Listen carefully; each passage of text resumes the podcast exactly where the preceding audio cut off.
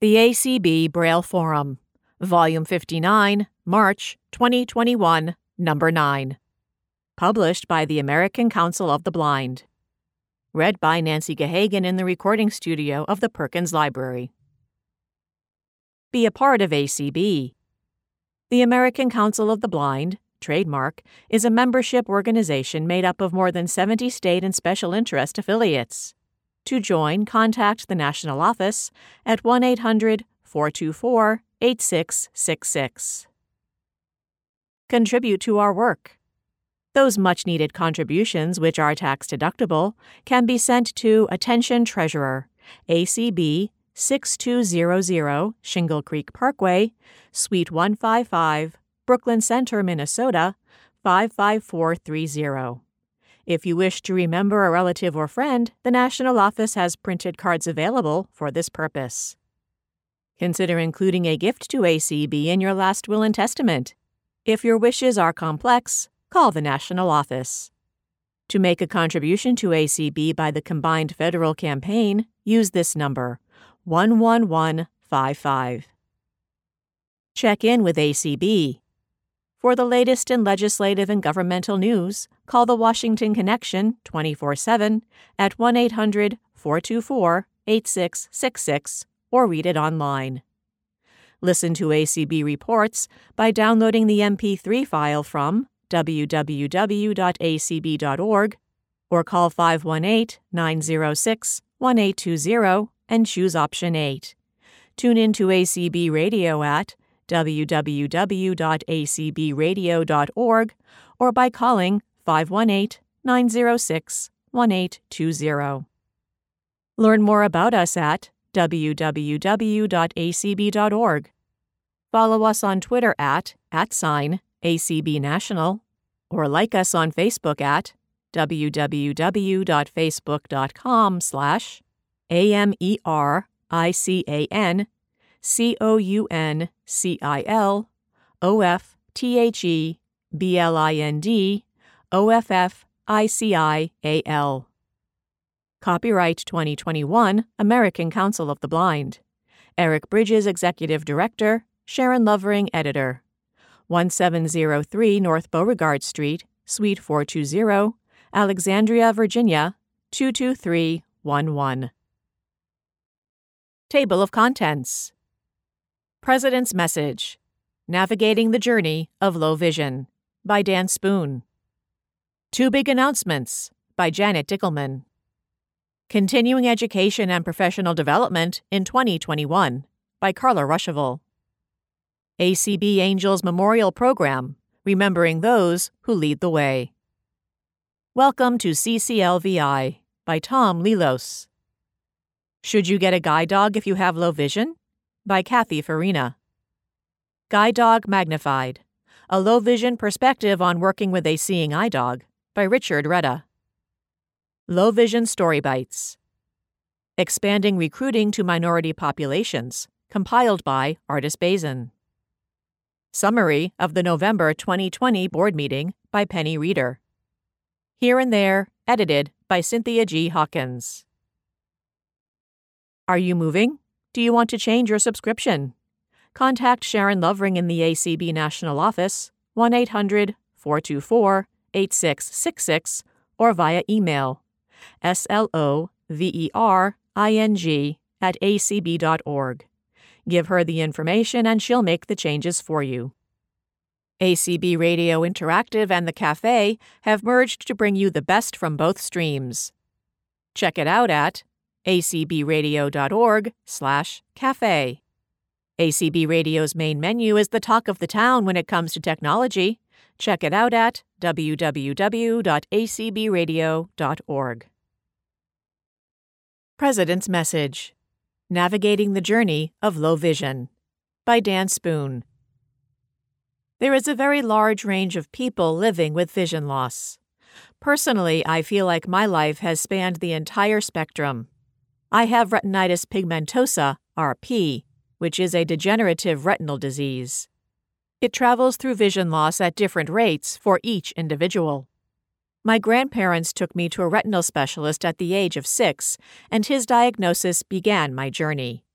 My parents knew that I needed glasses, but this diagnosis threw them for a loop. My father shared with me just a few years ago about learning of my diagnosis. It was very hard to find much information on RP in the early 1960s, but he found an article in our family encyclopedia. For those of you who are under the age of 40, encyclopedias were where you looked up information before Google on the internet.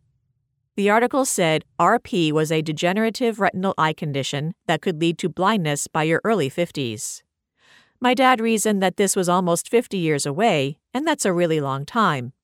Unfortunately, the encyclopedia did not properly explain that the journey to blindness would travel down the path of increasing vision loss along the way. So, low vision has meant different things to me along my vision journey. In kindergarten and first grade, before the days of individualized education plans, IEPs, it meant my mother meeting with my teachers the first day of school to explain that I needed to sit on the front row and might need some extra help with subjects like reading, writing, and art. In those early days, this always made me feel embarrassed. Now I realize what a huge advocate my mother was to fight for educational rights for her son. The hitter was in the batter's box at my first Little League game in the fourth grade, and I was playing left field. The batter hit a soaring fly ball into the clouds. I looked up into the sky, and all I saw was bright blue light. The ball hit the ground several feet away from me, and I never saw it. This was my first memory of vision loss permanently changing my life. My vision had progressed to the point where I could no longer see a baseball in the sky. This meant no more baseball, no more Little League, and the first time I remember my low vision keeping me from doing something I really wanted to do. This is the challenge with low vision and a degenerative eye disease. It requires continuous adjustment, while still trying to hold on to the strong desire to be normal. Looking back on my childhood, I wish someone would have let me in on the little secret that no one is normal. We all want to fit in with our peers, our families, our classmates, our community. The key to surviving my middle school and high school years was a great group of friends. Dan and Tom Weidel, Calvin and Jerry Ray Lingelbach, and Barney Balderosi, Bubbles, and Lou Nostro, Brains, were my lifetime to freedom and social independence. We did everything together. We played basketball with a red, white, and blue ball so I could see it. We played poker with jumbo cards. We took road trips to the beach, ate lunch together in the school cafeteria, and they never gave me a break for being visually impaired. In fact, they loved to give me the business. Our first out of town road trip was to Atlanta to see the Braves. We borrowed Mr. Lingelbach's red Pontiac Bonneville, and we all piled in for the 500 mile journey to Atlanta. We drove all night, so we would only have to pay for one night at the hotel. We stopped in Lake City at McDonald's, and I was the last one headed back to the car. Of course, when I got back to the car, all the doors were locked. So I'm getting more and more upset. Okay, the joke's up. Let me back in the car, I shout, as I'm banging on the windows and doors. Come on, let me in. Finally, I hear laughter from three parking spots away. Spoon, we are over here. It was a different red car. What made it so much worse was the fact that there was a family of four in the car, and they were quite alarmed. Thanks, you jerks, I said. Why didn't you tell me I was at the wrong car? Sorry, we were laughing too hard, they howled. The low vision journey continued throughout the stepping stones of my life. I received a B in driver's ed, but never got a driver's license. I became a client of the Florida Division of Blind Services, DBS, and they supplied a reader in college. I worked as a character at Disney World and needed special defogger on my prescription sunglasses to see the guests. I walked off four foot walls, fell down stairs, and fell into fountains. Finally, I bought my first white cane. Of course, at first, it was strictly an identification cane. There was no orientation and mobility training. I moved from a handheld magnifier to 4x magnifying glasses, then to an electronic magnifier, and 10x magnifying glasses. First, I wanted large print, then larger print, then smaller print because I was using my CCTV. I always preferred white letters on a black background. My favorite times of the day were dusk and dawn. Bright light really blinded me, and at one time I carried three pairs of sunglasses for different intensities of light. Next came the puffy dots on my appliances, the large print checks, the talking watches from Radio Shack, and the micro cassette recorder. Right, it's a lifetime journey. Dating was another challenge. How much do you share about your vision and when? I remember one time after a first date. I bought a new shirt to make a good impression. She leaned over for what I hoped was a goodnight kiss. Instead, she reached out to my chest and pulled off a size sticker from my shirt. She placed the sticker in my hand and said, Good night. There was no second date. On the other hand, the experience of attending my first FCB convention with others with low vision was liberating. Both men and women were accepting of your vision loss. It was a comfortable environment where you could share stories and not feel you needed to explain your eye condition. This initial experience led to other events where I met my wife, Leslie. Our first ACB convention was in Orlando in 1998. We attended social mixers with CCLVI and RSVA. Everyone was laughing, joking, and having a great time. My low vision journey has come to an end. My RP has progressed to the point of barely light perception. My friends within ACB have helped me through this journey. The transition to total blindness was interesting. I have fewer accidents. You can't trust that low vision for mobility. I do miss the Christmas lights in December and the orientation that comes from the outline of buildings and landscapes. I miss seeing Leslie's face in the elevator light at Sam's Town Casino in Las Vegas. The best contrast on the planet. However, we consider this the best time in our lives. We are comfortable with who we are. This is the best time in the history of the world to be blind. Accessible technology has exploded. We use JAWS to navigate our computers. The iPhone, with VoiceOver built into the iOS platform. We have smart TVs with voice activated remote controls and smart appliances. Uber and Lyft provide better access to transportation, and our Victor Reader stream allows for easy access to borrowed books and the latest podcasts. ACB has played a significant role in these advancements with our advocacy work with these business partners. It is truly a wonderful life. We are active members of our community we go for walks, enjoy our time vacationing in Key West, and the tremendous purpose of service that ACB brings our lives each day. You know, Dad, the encyclopedia was right. Fifty years later, I did lose all my sight, but my low vision journey was worth the trip. As we used to say at Disney, it has been a magic ticket ride. Two Big Announcements by Janet Dickelman. The winner of the 2021 Conference and Convention Theme Contest is Janine Stanley. Her submission of ACB, Better Together, Wherever We Are, really exemplifies the spirit and commitment of our convention attendees and those of us working to make our 2021 virtual conference and convention exciting and inclusive for everyone attending virtually from wherever they are. We may not be together physically, but we certainly are together in our mission and in our hearts. Janine will be receiving a $25 Amazon gift certificate for her theme submission. The second very exciting piece of news is about our banquet speaker. ACB is extremely excited to welcome Peter Sagal as our banquet speaker. He is best known as the host of the Peabody Award winning NPR news quiz, Wait, Wait, Don't Tell Me, one of the most popular shows on public radio.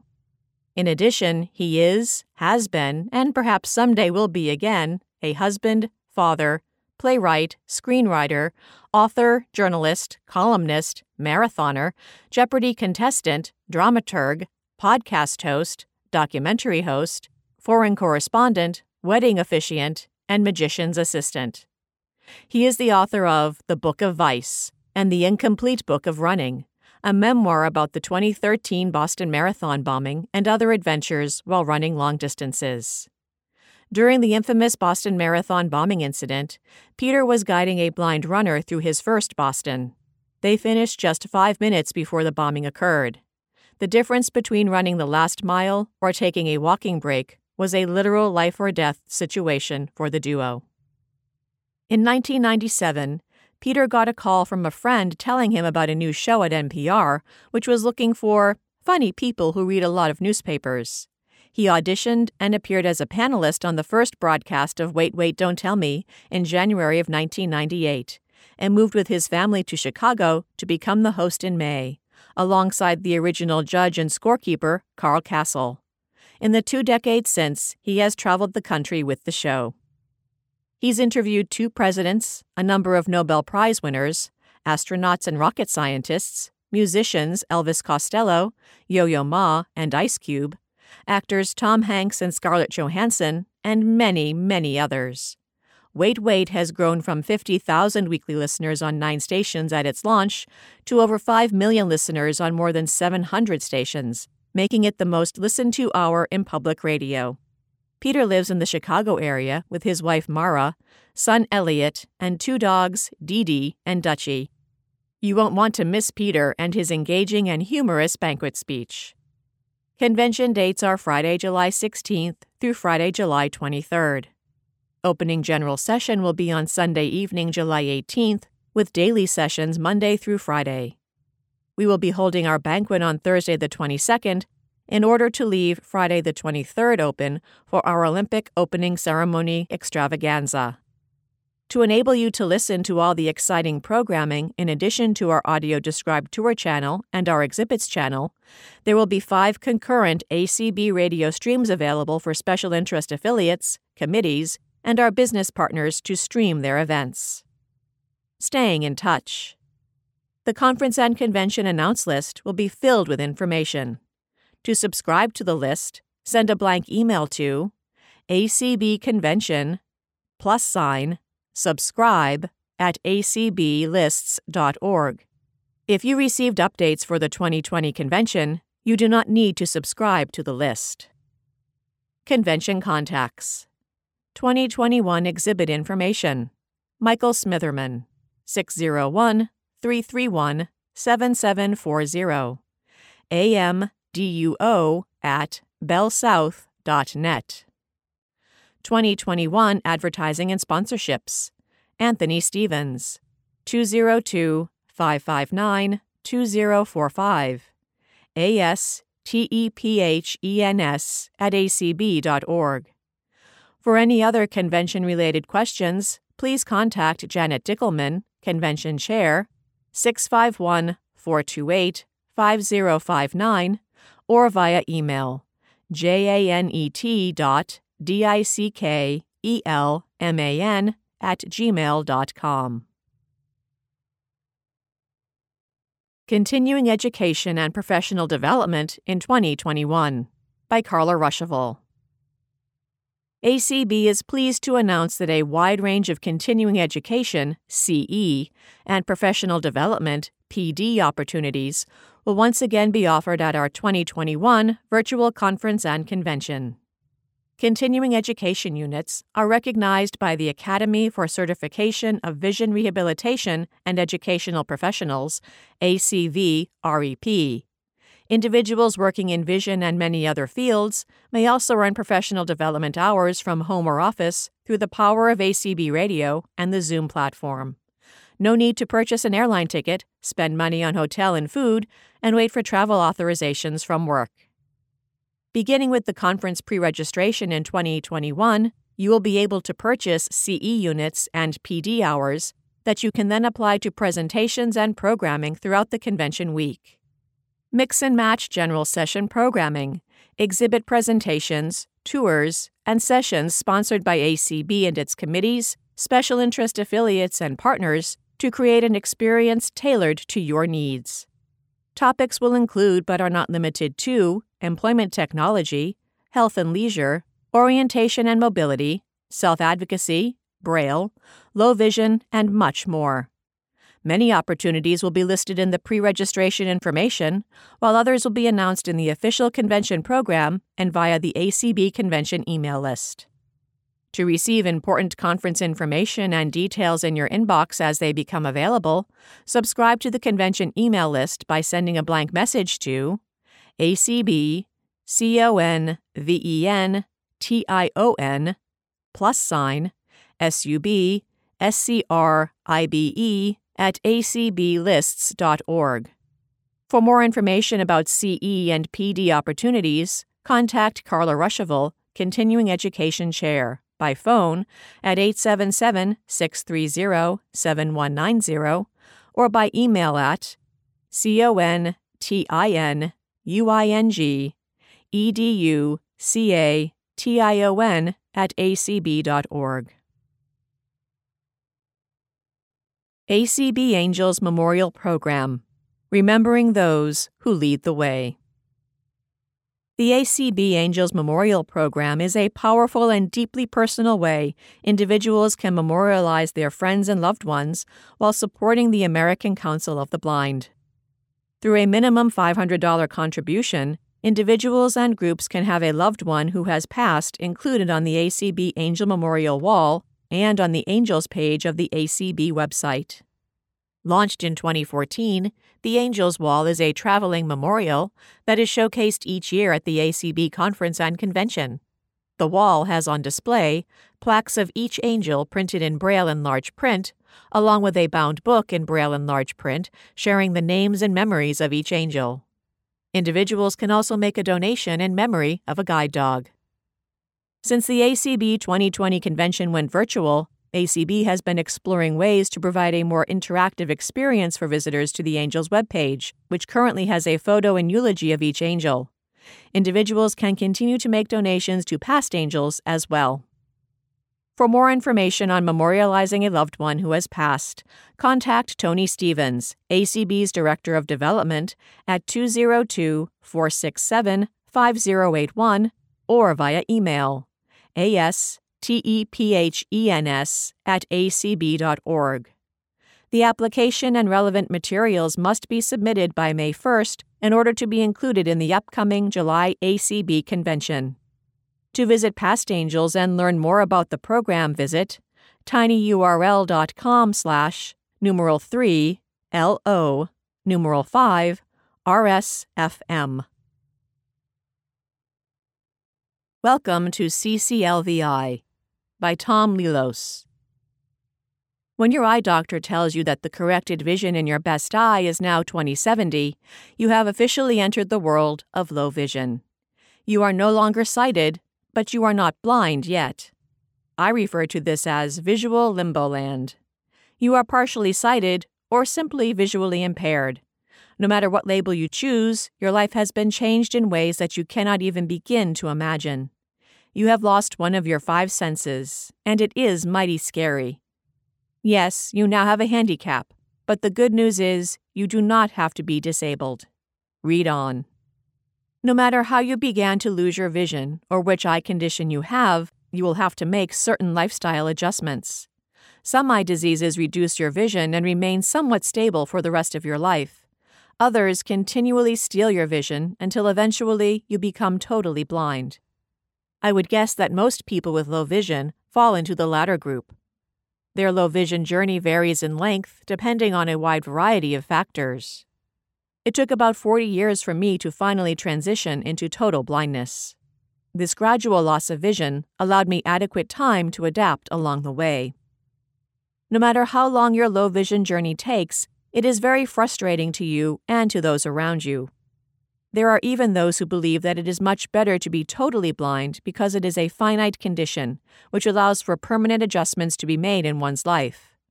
Looking back, I take the position that some vision is always better than no vision at all. There are those who would argue with this, but it was, and still is, my life. Like most things in life, vision loss has a very strong mental component. For those of you who know me, it will come as no surprise that I suggest becoming involved with a low vision support group to help you with this struggle. Knowing you are not alone and that there are people out there who can help you is extremely comforting. One of the major hurdles you will be faced with along the way, if you are a driver, will include the abrupt loss of your driver's license. Wham! The impact this has on you, your family members, and close friends cannot be minimized. Here, I caution you to be very sensitive to these people's time when asking for rides to places you need to get to. Never take them for granted. Learn to consolidate your errands on each trip and express your appreciation often. You will gradually get to the point when you can't recognize people's faces anymore. This can become very frustrating and cause you to become somewhat of an introvert, avoiding crowds as much as possible. Take solace in the fact that as your vision declines, your other senses, especially your hearing, gradually compensate at an equal rate. You will learn to trust your hearing without question. Back when I first started losing my vision, I had returned to work after a failed retina surgery. We had about a dozen ladies working in our sawmill office. None of them knew how to react to me and would ask how I could still tell them apart. I explained that I would remember what they had on first thing each morning and could carry that mental picture through the rest of the day. In addition, I told them that I could still recognize each of them by their size and shape. As we all chuckled, I added that if all else failed, I could always identify each of them by their very distinctive voice. At some point, you will have to figure out how you will navigate in your home, yard, neighborhood, and out in public. Learning orientation and mobility, O&M skills, coupled with the use of mobility or identity canes or guide dog will come in handy. Avoid the stigma associated with having to use a cane. Here is that mental thing again. To this I strongly advise. Don't be a stubborn bonehead. Take the time to learn cane skills sooner rather than later. As your vision declines, you will find it difficult to read printed materials of all kinds. Don't panic. There are a lot of solutions to this problem. It is commonly understood that learning Braille is a good idea. I can attest to the fact that the learning curve gets steeper the older you get. Younger folks have an easier time with this process. The other solutions are found in the wonderful and somewhat scary world of technology. Some not so techy items include handheld magnifiers, writing guides, bold pens, and paper with bold, widely spaced lines. At the top end are mobile electronic magnifiers, desktop CCTVs, screen magnification and audio screen reading programs for your computer, digital readers for the NLS Talking Book program, and of course, smartphones. Do not assume that you are too old to learn how to operate these devices. They all come with tutorials, and there are many organizations and agencies available to provide learning services. Those of you who have kids and grandkids will find an inexhaustible supply of tech knowledge right in your own family. Embracing technology will definitely help you stay in the game. The many issues and challenges encountered with low vision can be quite varied and different from those encountered by blind folks. So much so that in 1979, the leaders of ACB together with leaders who were low vision at the time, saw the need to create a special interest affiliate to recognize these differences and focus on avenues that would address them. The Constitution for a Council of Citizens with Low Vision was adopted during the ACB convention in 1981. A short time later, they went international, thus the I in CCLVI. The wide range of issues surrounding low vision are as broad as the variations of visual acuities found within this community. CCLVI is proud to represent the low vision community as part of the ACB family.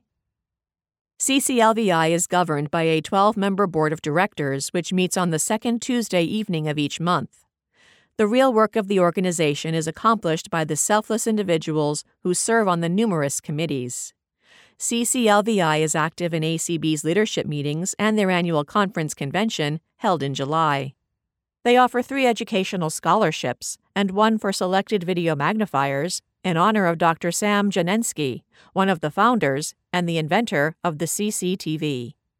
Their newsletter, Vision Access, is published six times a year to keep members connected and informed. The CCLVI website, found at cclvi.org, tells the CCLVI story and contains a wide variety of helpful information on how to confront your low vision. They also have a social media presence on Facebook, Twitter, and LinkedIn. CCLVI also has Zoom calls on a regular basis. On the first and third Monday evenings of each month, they host chat calls for members to talk about a wide variety of subjects. On the second and fourth Monday evenings of each month, they host game night, which is always a lot of fun. The coffee break calls every Friday morning are usually very lively, and the ham chats on Thursday evenings are highly informative for ham radio buffs. The Let's Talk Low Vision with Dr. Bill Zoom call is held every third Tuesday evening and is recorded and archived. Along with other special interest and state affiliates, CCLVI works with ACB on a number of legislative matters. They have an ongoing effort to improve the safety in autonomous vehicles. They are keeping on top of the reauthorization of the Surface Transportation Bill to ensure increased safety and access for blind and visually impaired travelers. Medicare's low vision aid exclusion is still causing extreme hardship for those who need multi lens magnifiers of all types to overcome difficulties with reading. The battle with the U.S. Treasury wages on to force them to honor their commitment to make U.S. currency accessible to low vision and blind individuals. CCLVI's advocacy efforts are ever vigilant in matters that affect their low vision members and the blind community as a whole. CCLVI helped me get through my low vision journey. Involvement in this organization exposed me to things that I didn't even know existed 40 years ago. Now that I am totally blind and looking back, I can't imagine how I would have overcome the challenges I faced along the way without their support. So if you find yourself entering the world of low vision and you are looking for answers and help, check out CCLVI. Remember, this organization was created by people just like you and welcomes your membership and participation. Should you get a guide dog if you have low vision? By Kathy Farina. That depends on a couple of factors. Is your vision changing? Is it not as reliable as it once was? I recently had to answer yes to both questions. Although I have been legally blind all my life due to retinopathy of prematurity, I got around using a white cane quite nicely for many years. However, a couple of years ago, I noticed my vision changed. Glare was bothersome. Something was obstructing my vision from time to time. My confidence was lagging. An eye exam revealed that some scar tissue broke off and was floating around in my eye. Removing it would be tricky, and I was told I might lose my remaining vision after surgery to remove it. What to do? I sought services at the Northeastern Association of the Blind in Albany, New York. I brushed up on my cane skills with an orientation and mobility instructor. I also talked to several people who use guide dogs about the responsibilities and joys of using a dog for travel. My husband is totally blind and has worked with guide dogs for his whole adult life. He is a very independent and competent traveler. At his suggestion, I talked to representatives from various guide dog schools. Many schools have representatives at ACB national and state conventions. I chose to apply to get a dog from the Seeing Eye, where my husband trained with a total of seven dogs so far. I am now working with my first dog, Kenya, a female black lab golden retriever cross. We have been together since 2018. It is a good partnership. If you are considering getting a guide dog, ask yourself these questions 1. Are you a dog person? A dog is a 24 7 responsibility. Dogs need exercise. They need to be taken out several times a day. They need grooming. Then there are bills for food and the vet. The dog needs affection and attention every day. 2. Can you trust the dog? Dogs navigate around obstacles that you would bump into with a cane. They cut it close. Can you resist the urge to steer the dog around things? 3. Do you have good orientation and mobility skills? The dog does not decide when to cross the street, you do. The dog doesn't know where you want to go, nor how to get there. That's your job. The dog may point out familiar places along your route. You decide if you're going to that place or not. Do your research, ask questions. With some careful thought and knowledge, you can decide if getting a guide dog is right for you. I am glad I chose to become a guide dog user. Guide Dog Magnified A Low Vision Perspective on Working with a Seeing Eye Dog by Richard Rueda. Editor's Note Richard Rueda is the program coordinator with Careers Plus, a transition program for blind and low vision teens with the Society for the Blind in Sacramento, California. End note. It was February 5, 2014, when I fell in love all over again. I somehow made it through a flight delay, a flight cancellation, and a snowstorm en route to Morristown, New Jersey, where I would soon be paired with my second guide. In the mid 2000s, my already limited vision was beginning to diminish, and it was about that time when I had been thinking about my lifestyle, travel, and mobility. I am nearly six feet tall and a little over 200 pounds. As one who doesn't like being stationary and home for extended periods of time, I started closely observing the partnerships of friends working their guides.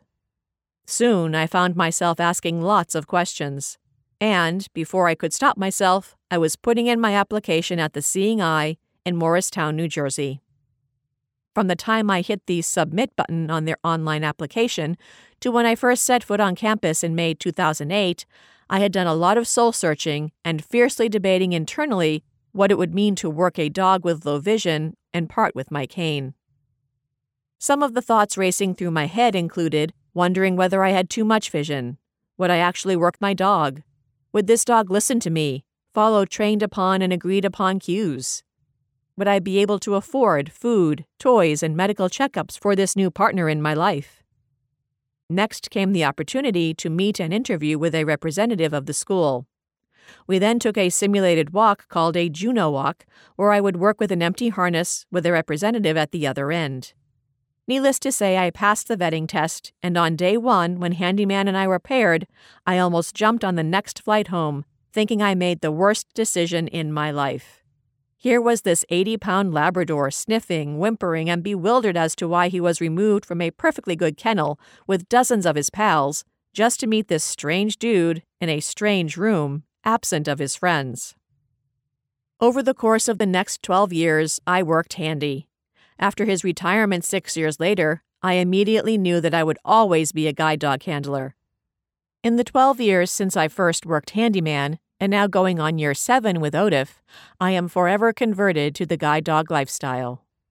What has stood out the most and is critical about working guides with low vision include that you can never take your guide's initiative away. Additionally, growing and learning to trust their intuition is more than a safe bet. When he or she suggests a path up ahead is obstructed and or that there is a hole in the ground or a quiet car creeping along under the radar of human ears, pay attention. Often their cues are subtle, and you can learn a lot from the end of the harness. Fortunately, I have only encountered small consequences with my dogs where they stopped and I didn't. Often these were curbside moments, and thankfully no knees were injured. Just my ego. Both my dogs have been big flirts, have bumped me up to business class on flights, gotten me a phone number or two from a lady, as well as gotten themselves into some human food unbeknownst to me. For someone who loves to fly literally and figuratively from coast to coast and down the street with dog in tow, the sight of a tall guy like me and the 80 pounds of fast moving fireball with four legs is a sight to be seen and reckoned with. Although I am a confident cane traveler and have a general good sense of direction, working a dog is an addiction like no other. I know that if I want to get out and roam a new path, I am not alone, and that with my dog's eagerness to work and to find a new route along with my curiosity, this partnership would work and work well. Gone are the days of wondering about how vulnerable or safe I would be traveling after dark in unfamiliar environments. Recently, while on a visit to Starbucks, I lined up behind what appeared to be someone wearing bright yellow pants, and when my dog started walking around this person instead of queuing me up, I wondered why. Then, upon closer look, the yellow pants turned out to be a yellow wet floor sign. What appeared to be a human with his arms folded just inside a store turned out to be a mannequin. What appeared to be a hole in the ground was just a big shady tree shadow that didn't stop my dog's stride. What appears one thing to me is not what it turns out to be, and ultimately your dog may not be your brain. However, their ability to keep you safe and able to identify obstacles safely is chiefly among their job duties working with a guide dog with low vision is definitely doable. While in training, I opted to wear eye shades that further allowed me to build upon trusting my dog's guidance. It is a work in progress. However, the sooner you listen and follow your dog's lead, the quicker the trust and bond will be solidified. In 2014, shortly after Handy's retirement, Odif and I paired up and have traveled across the USA east to west and north to south. We have explored parks, neighborhoods, hotel lobbies, seedy alleys, and deep snow in northern Minnesota. Low Vision Story Bites. Below are a number of short stories about people's experiences with low vision and its challenges. Put down your favorite beverage before you read the second story. A low vision tutorial. What does it mean to have low vision? Few things regarding low vision are absolute.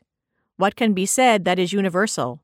There are many diagnoses and degrees of vision, but there is little understanding of low vision. One area that is often overlooked is that there is an increased requirement for visual interpretation that every low vision person must employ. It can be the visual land of the unknown until mental evaluation illuminates what one's eyes are physically relaying. A true story comes to mind. Back in the day, a friend and her boyfriend, both young and visually impaired, were out walking to the local grocery. Each day they would follow the same route and view a gas station in the near distance. There was something strange that caught their eye. It appeared that there were two men standing at the corner of the station, why were they always there? Was this an indication of some kind of illegal activity? They decided reasonably to avoid the area. Eventually, their curiosity got the better of them. They decided to investigate. When they arrived at the gas station for a closer look, they found that the two men standing at the corner were actually two innocuous phone booths. The conclusions we reach can be off base or spot on, tragic or humorous, as noted above. Welcome to the world of those with low vision, a world where every day is an adventure. Valerie Reese Lerman, Sacramento, California. That's not powdered sugar. A few years ago, I was given a chinchilla in trade for some work I did for a friend. We named him Chewy, and he was a delight. They are not supposed to get wet as it's not good for their fur. So they take dust baths where they roll around in chinchilla dust to keep their fur clean and shiny. I was making cupcakes, so I asked my husband to go to the pet shop to purchase a bag of dust. I asked my son to put it upstairs and thought no more about it. I was concentrating on making frosting, so I reached in the cupboard for the confectioner's sugar. It was a new bag, so I opened it and dumped some in my bowl with the butter. I tasted it, and it didn't seem sweet at all, so I dumped in more sugar.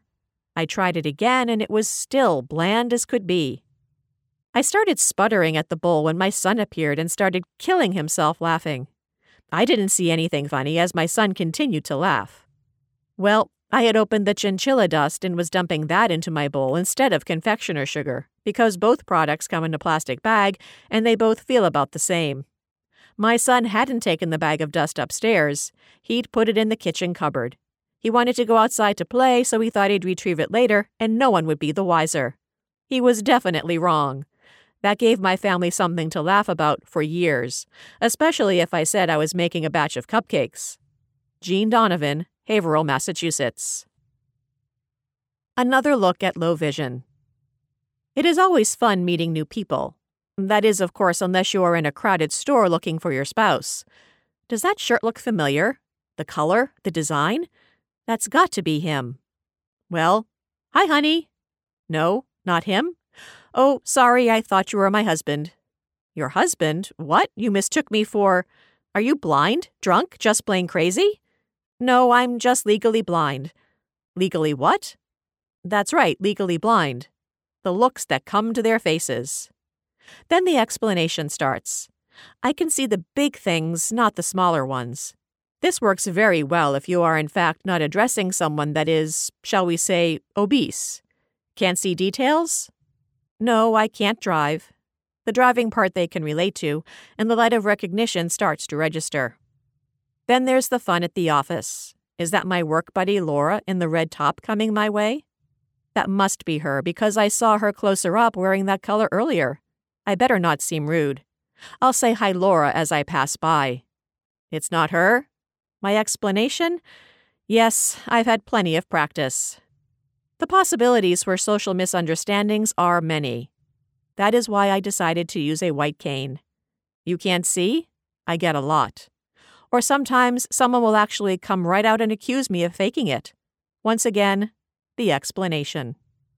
Don't get me wrong, I don't mind educating people, that is, if they are open to honest communication on the subject often though they seem to have already made up their minds, made their assumptions, and come to their conclusions.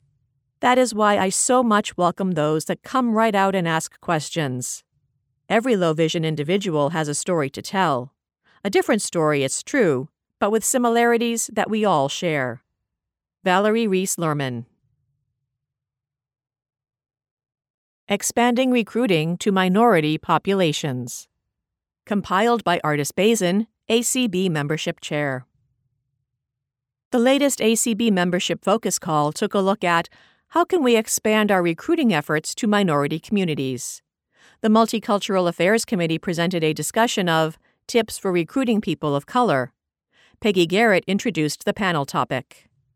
Pamela Metz suggested current members listen to each person they meet.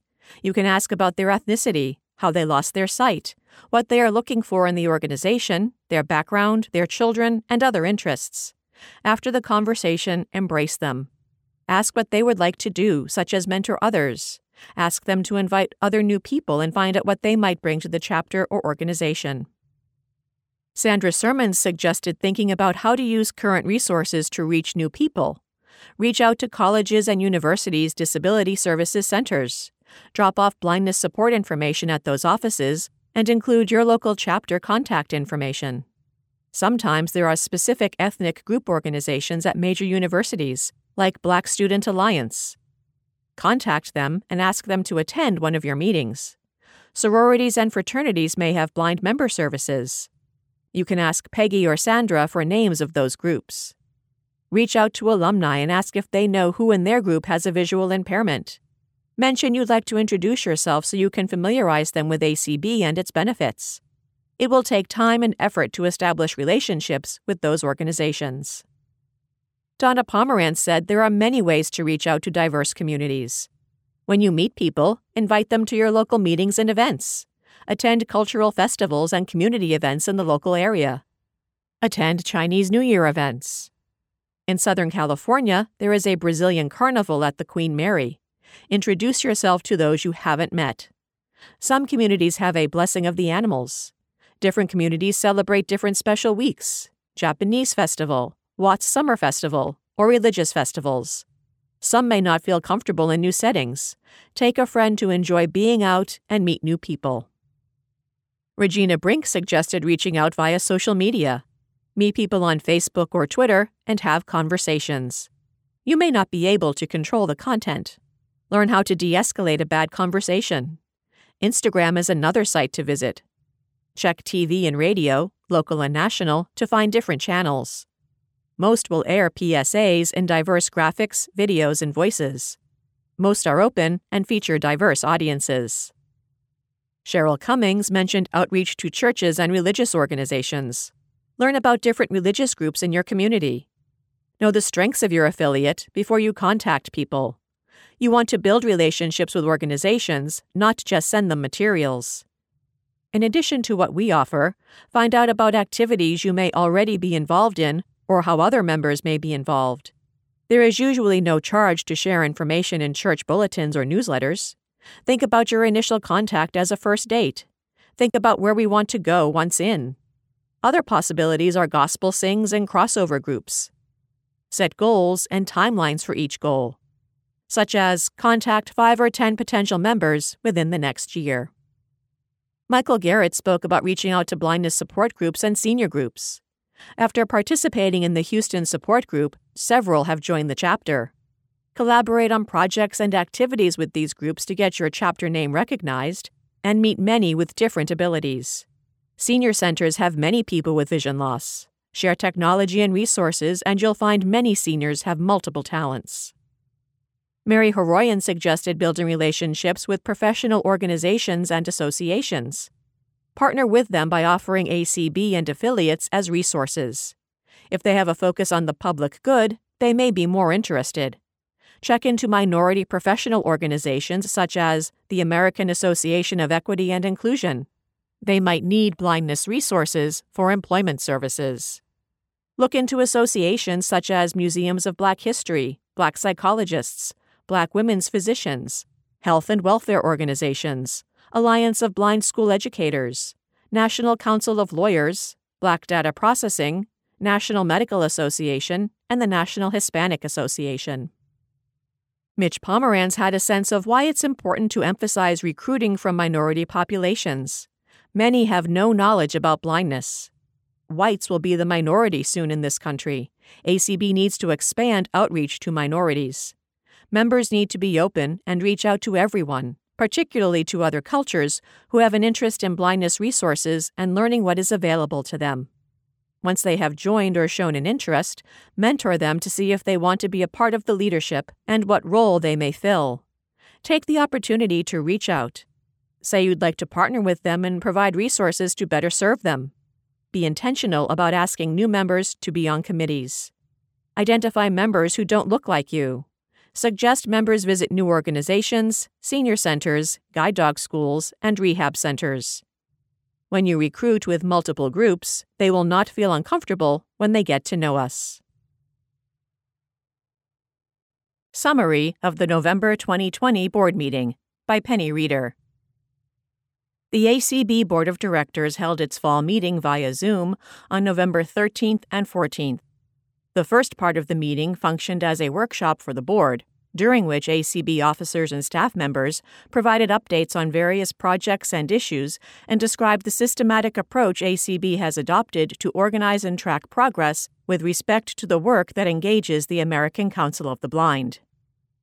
President Dan Spoone told the board that the Entrepreneurial Operating System, EOS, described in the book Traction Get a Grip on Your Business by Gino Wickman, has launched successfully throughout ACB. Dan explained that this system has been modified to accommodate ACB's nonprofit mission and ethos. It relies on efficiently collecting, understanding, and utilizing data, and trusting the commitment and skills of committees and staff who meet regularly and utilize a prescribed structure and vocabulary to focus effectively and measure and track progress. ACB's executive director, Eric Bridges, described the year's accomplishments, which included hiring a director of development, collaborating with two state rehabilitation agencies to support hiring two interns, and establishing a major donor advisory committee. Although the pandemic has led to terrible outcomes nation and worldwide, Eric reminded the board that ACB can take pride in many of the ways the organization has stepped up to meet COVID related challenges and to help members cope with them.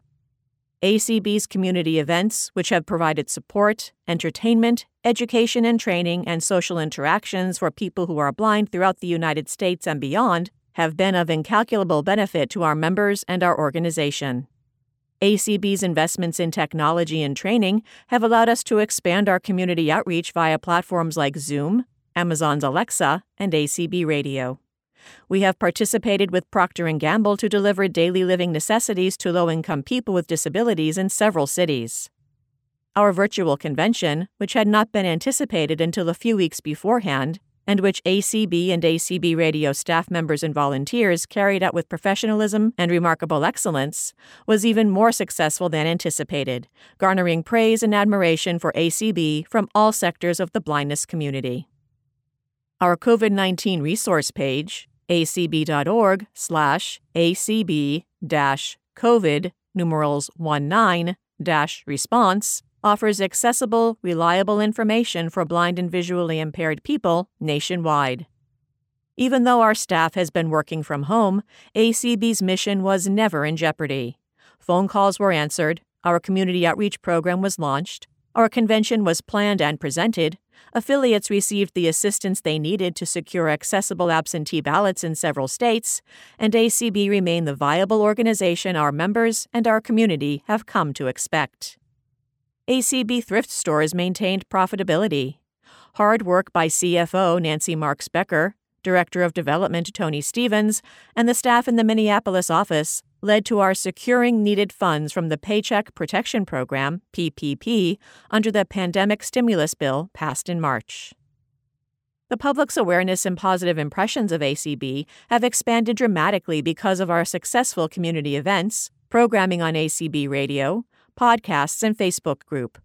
We launched the ACB Voices blog and joined and expanded our involvement as subject matter experts on the Be My Eyes platform. Our recent online events celebrating the 10th anniversary of the 21st Century Communications and Video Accessibility Act, CVAA, brought ACB to the attention of tens of thousands of people who follow Apple CEO Tim Cook when he joined in our celebration via Twitter. Despite working remotely, ACB's advocacy staff achieved success in advocating for improved access to the 9 11 Memorial Museum and expanded audio description on television. ACB's outreach led to demonstrable recognition of the value of audio description by the Academy of Motion Pictures Arts and Sciences and a settlement agreement with HBO Max. ACB consulted with the Department of Education as they developed a report on COVID and with Apple TV to assure realistic portrayals of blindness in the TV series See. ACB was the only blindness organization appointed to the Air Carrier Access Act Advisory Committee, which has spent months deliberating on the rules that will affect guide dog users' civil right to fly on planes with their dogs. If you are finding the screens for Patreon interactive games or the Peloton biking exercise interface accessible even though you can't access those screens visually, you can thank ACB's advocacy team. And even if you live in a state that wasn't able to achieve accessibility for your absentee or mail in ballot in time for the November 2020 election, you will be able to consult the voting toolkit at acb.org/voting to inform your ongoing advocacy. Other topics presented by ACB staff members included an overview of the guidance prepared by Mount Vernon Consulting to help ACB streamline and simplify communications and plans for implementing the consultant's recommendations. Tony Stephens told the board that the changes which staff and leaders are already beginning to implement with respect to email lists, community calls, the ACB website, ACB Radio's expanded programming, channels, and platforms, and other media are designed to reflect ACB's core message and values, to grow our audiences, and to assure our communications channels efficiently describe who we are, how we interact with our members and the external world, and what we need to do to achieve the goals we agree upon. Dan and Eric wrapped up the meeting by describing how the methodology presented in the entrepreneurial operating system is migrating to decision making venues throughout the organization and how, after getting used to the terminology and structure, the approach is finding a positive reception among ACB's leaders, staff, and committee members. ACB officers briefly left the meeting to choose three members of the executive committee, and after the board held a brief executive session, the meeting recessed until 11 a.m. the next morning. During Saturday's board meeting, staff members, steering committee chairs, chairpersons of two ad hoc committees developing recommendations for streamlining the resolutions process and voting at next summer's convention made detailed presentations to the ACB board. Because the geniuses at ACB Radio have transformed the nine hours of the November 14 ACB board meeting into two podcasts, and because space in the forum is limited, I am referring you to the podcast of the board meeting. To access the podcast, visit this link tinyurl.com slash numerals 53 ppyct numeral 3. On that page, you will find the link to the second podcast, as well as a link for subscribing to future podcasts of ACB board meetings and other special events. Listen to learn how helpful the advisory board has been and promises to be during coming months to ACB's staff and elected leaders. Because of the many hours of advocacy provided by Clark Rachfal and Claire Stanley, at least 18 states and the District of Columbia offered some form of accessible absentee voting solution to their blind and visually impaired citizens. Five states allowed voters with disabilities to use a fully electronic voting system during recent primary and national elections. Dan and Clark shared how ACB's focus on accessible voting presented opportunities for collaboration with other disability focused organizations, including the VisionServe Alliance, the National Coalition on Accessible Voting, of which ACB is a founding member, and the NFB. Dan said that ACB has been pleased to participate with the NFB in a mutually interesting project, and follow up meetings on opportunities for collaboratively pursuing solutions are already scheduled. Ray Campbell, co chair of the Ad hoc Resolutions Committee, described the new procedures and deadlines for submitting, presenting, and voting upon proposed resolutions on the virtual floor of next summer's convention. Patrick Sheehan and Jeff Thom, chair and co chair of the Ad hoc Committee on In Person Voting, discussed the considerations they are taking into account as they prepare a report for February's leadership conference to provide options for remote voting at next summer's virtual convention. Jeff Bishop and ACB Radio Technical Director Jason Castonguay, talked about the current and planned technical modifications that will improve ACB List's performance for all subscribers and make it easier to quickly convert ACB radio programs to podcasts, vastly expanding the audience for all of the information and entertainment ACB Radio provides. ACB Radio Managing Director Debbie Hazelton discussed current and anticipated programming on ACB Radio and the excitement that has been generated as ACB Radio has begun to stream the conventions of our ACB state affiliates. Dan noted, A real plus of our virtual conventions is the opportunity they provide our officers, our staff, and our board to participate remotely in those events. It's exciting to get out there and meet people who don't normally come to an ACB conference and convention and to get to know these folks. I walk away every time just extremely impressed with the quality conventions that our ACB state affiliates produce. Next, ACB Treasurer David Trott and CFO Nancy Marks Becker described how ACB has managed to meet and exceed its budget goals in many areas.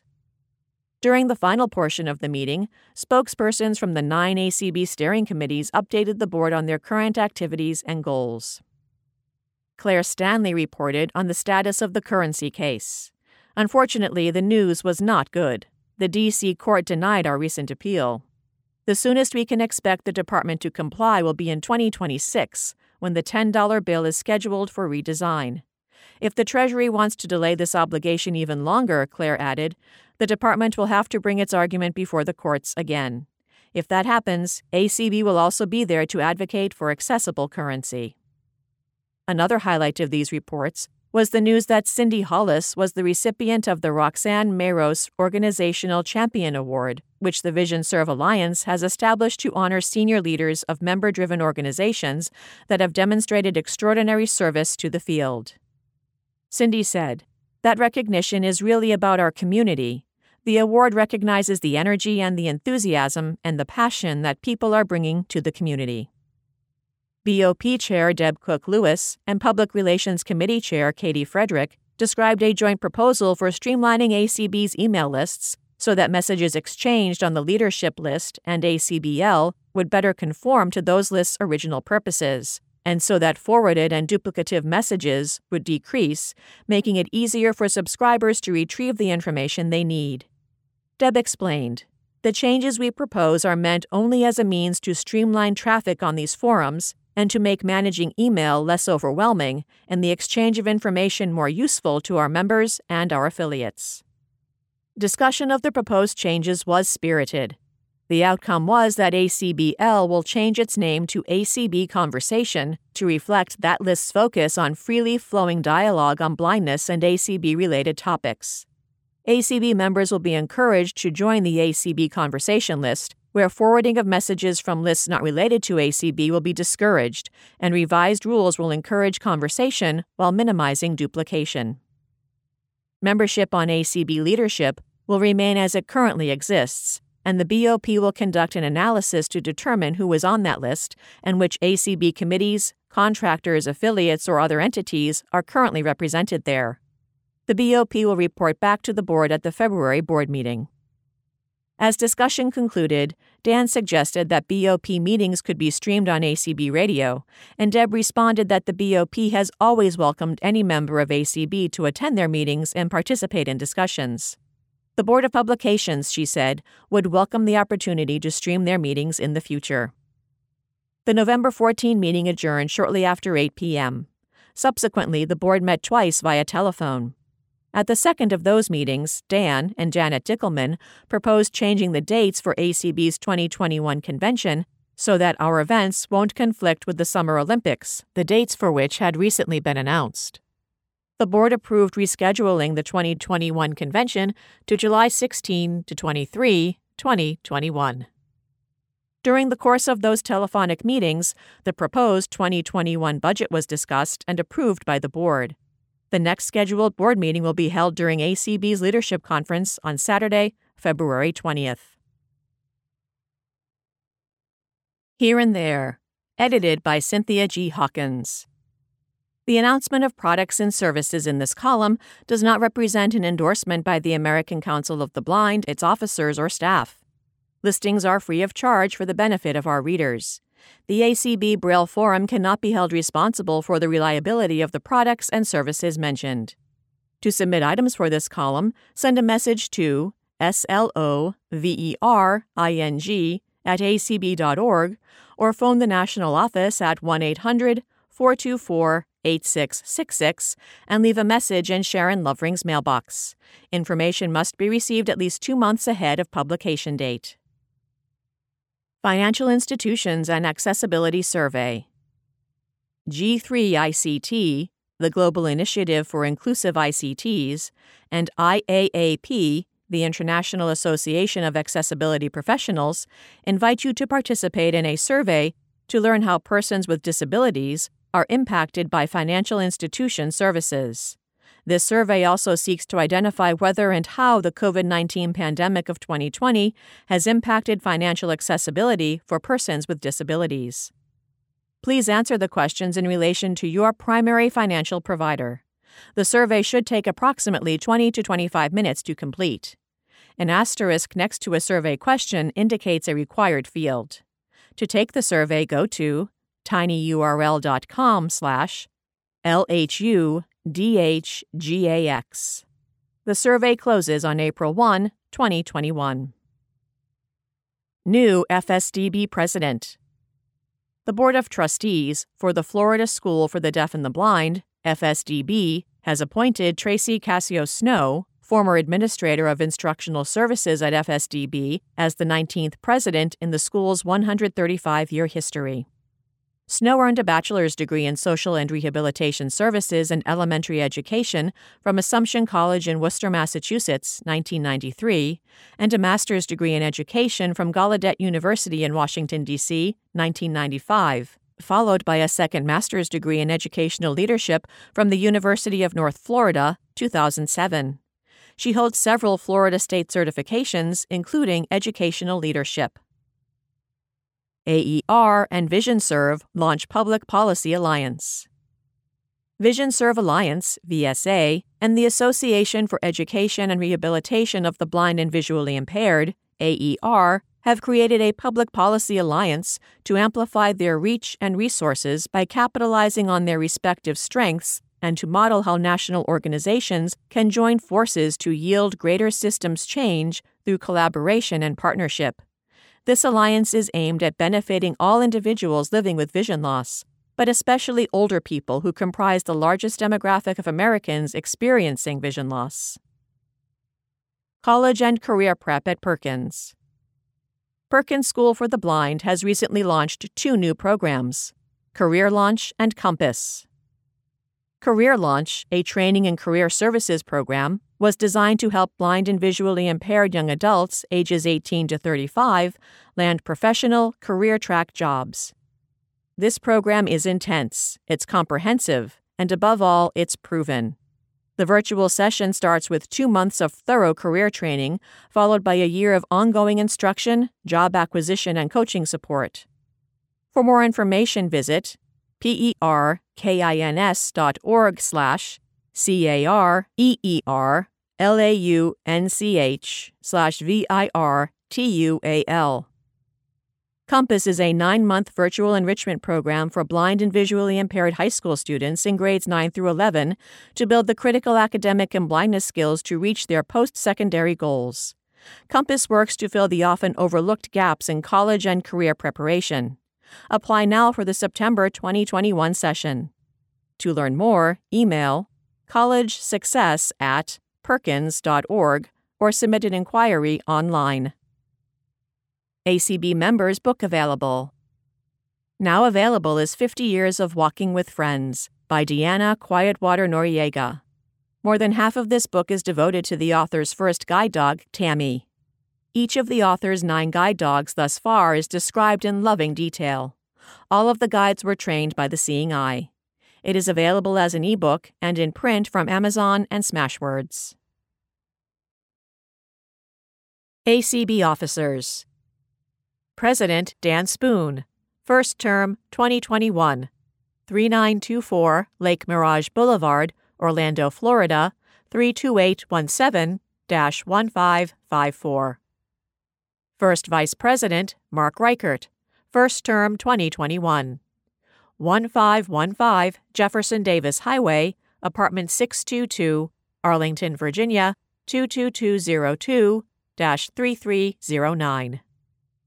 Second Vice President Ray Campbell, first term 2021. 460 Raintree Court, number 3K, Glen Ellyn, Illinois 60137. Secretary Denise Colley, first term 2021. 1401 Northwest Lane, Southeast, Lacey, Washington 98503. Treasurer David Trott, second term 2021. 1018 East Street South, Talladega, Alabama 35160. Immediate past president Kim Charlson, 57 Grandview Avenue, Watertown, Massachusetts 02472. ACB Board of Directors Jeff Bishop, Kirkland, Washington, first term 2021. Donna Brown, Romney, West Virginia, partial term 2021. Sarah Conrad, Madison, Wisconsin, second term 2021. Dan Dillon, Hermitage, Tennessee, first term 2021. Katie Frederick, Worthington, Ohio, second term 2022. James Kracht, Miami, Florida, first term 2022. Doug Powell, Falls Church, Virginia, first term 2021. Patrick Sheehan, Silver Spring, Maryland, second term 2022. Michael Talley, Hueytown, Alabama, first term 2022. Jeff Thom, Sacramento, California, first term 2022. ACB Board of Publications. Debbie Lewis, Chair, Clarkston, Washington, second term 2021. Paul Edwards, Miami, Florida, second term 2021. Zelda Gebhard, Edgeley, North Dakota, partial term 2021. Susan Glass, Saratoga, California, second term 2021. Penny Reeder, Montgomery Village, Maryland, first term 2021. Accessing your ACB Braille and e-forums. The ACB e-forum may be accessed by email on the ACB website, via download from the web page in Word, plain text, or Braille ready file, or by phone at 518 906 1820. To subscribe to the email version, contact Sharon Lovering S L O V E R I N G, at acb.org. The ACB Braille Forum is available by mail, in Braille, large print, NLS style digital cartridge, and via email. It is also available to read or download from ACB's webpage and by phone 518 906 1820. Subscribe to the podcast versions from your second generation Victor Reader stream or from https colon slash slash p-i-n-e-c-a-s-t dot com slash f-e-e-d slash acb hyphen b-r-a-i-l-l-e hyphen f-o-r-u-m hyphen a-n-d hyphen e hyphen f-o-r-u-m